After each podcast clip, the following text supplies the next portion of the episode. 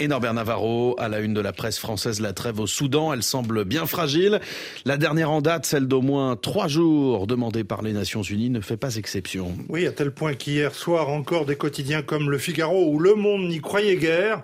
L'espoir déjà ténu d'un cessez-le-feu au Soudan s'est éloigné, soupirait ainsi Le Figaro. Du reste, rajouter ce journal, tous les précédents arrêts de combat annoncés ont fait long feu, aucun des deux camps ne les respectant. Se référant à un entretien accordé avant-hier à la chaîne de télévision Al Jazeera par le général Bourhan, le Figaro souligne que ce dernier y a accusé ses rivaux de couper les routes et d'empêcher les mouvements de population, avant d'ajouter qu'il ne pouvait en conséquence y avoir de confiance. Selon lui, la seule option restante est donc l'option militaire.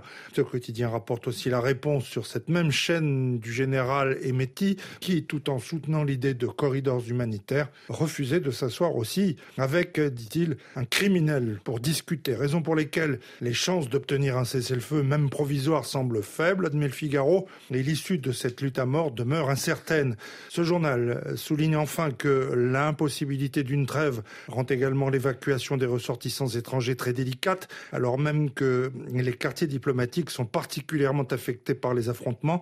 L'Union européenne table toujours sur une pause pour pouvoir évacuer par voie terrestre quelques 1500 personnes.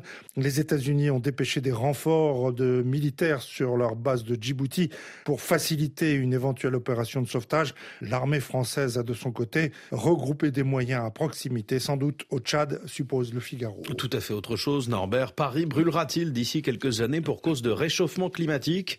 Un rapport remis hier à la mairie de la capitale française sonne l'alarme. Paris sous 50 degrés Celsius, imagine la une de Libération sur la photo de laquelle la tour Eiffel semble onduler et vaciller tel un mirage surgit des sables du désert. Selon une étude publiée dans The Lancet, le risque de mourir de chaud à Paris est le plus élevé d'Europe, c'est Libé, en présentant certes la dite étude comme une dystopie, c'est-à-dire comme le contraire d'une utopie, mais en lui accordant suffisamment de crédit pour que le lecteur ne s'arrête pas au seul caractère sensationnel de cette ardente prédiction.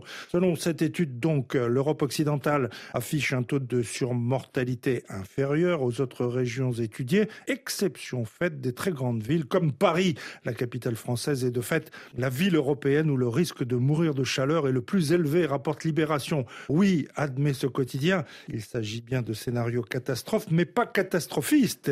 Ils relèveront bientôt de la réalité si rien n'est fait, ce qui n'est pas cas. La maire de Paris s'est vue remettre hier un rapport rédigé par des élus de tous bords consacré à cette urgence avec des propositions pour faire en sorte que la capitale française reste vivable. Alors, alors Libé prévient, le chantier est colossal.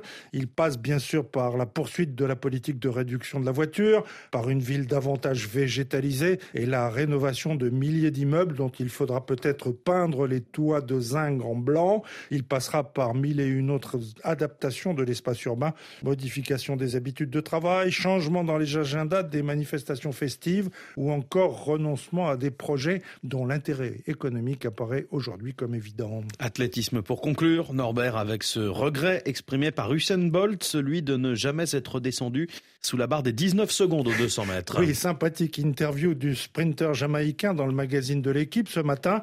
L'octuple médaillé d'or olympique, toujours recordman du monde des 100 et 200 mètres depuis 14 ans déjà, dit en effet son regret à l'hebdomadaire du journal sportif. Étant rappelé son record, 19 secondes 19 centièmes sur 200 mètres, Usain Bolt regrette donc en effet de ne pas avoir brisé ce mur des 19 secondes car j'en avais les moyens, dit-il à l'équipe magazine, étant également rappelé qu'en finale du 100 mètres des Jeux Olympiques de Pékin en 2008, l'homme le plus rapide de tous les temps avait battu le record du monde en relâchant son effort une quinzaine de mètres avant la ligne, loin devant ses adversaires et courant la distance en 9 secondes 58. Usain Bolt, à l'inverse, n'a aucun regret. Oui, à Pékin, j'aurais peut-être pu courir en 9,52 en poussant jusqu'à la ligne d'arrivée, dit-il à ce journal.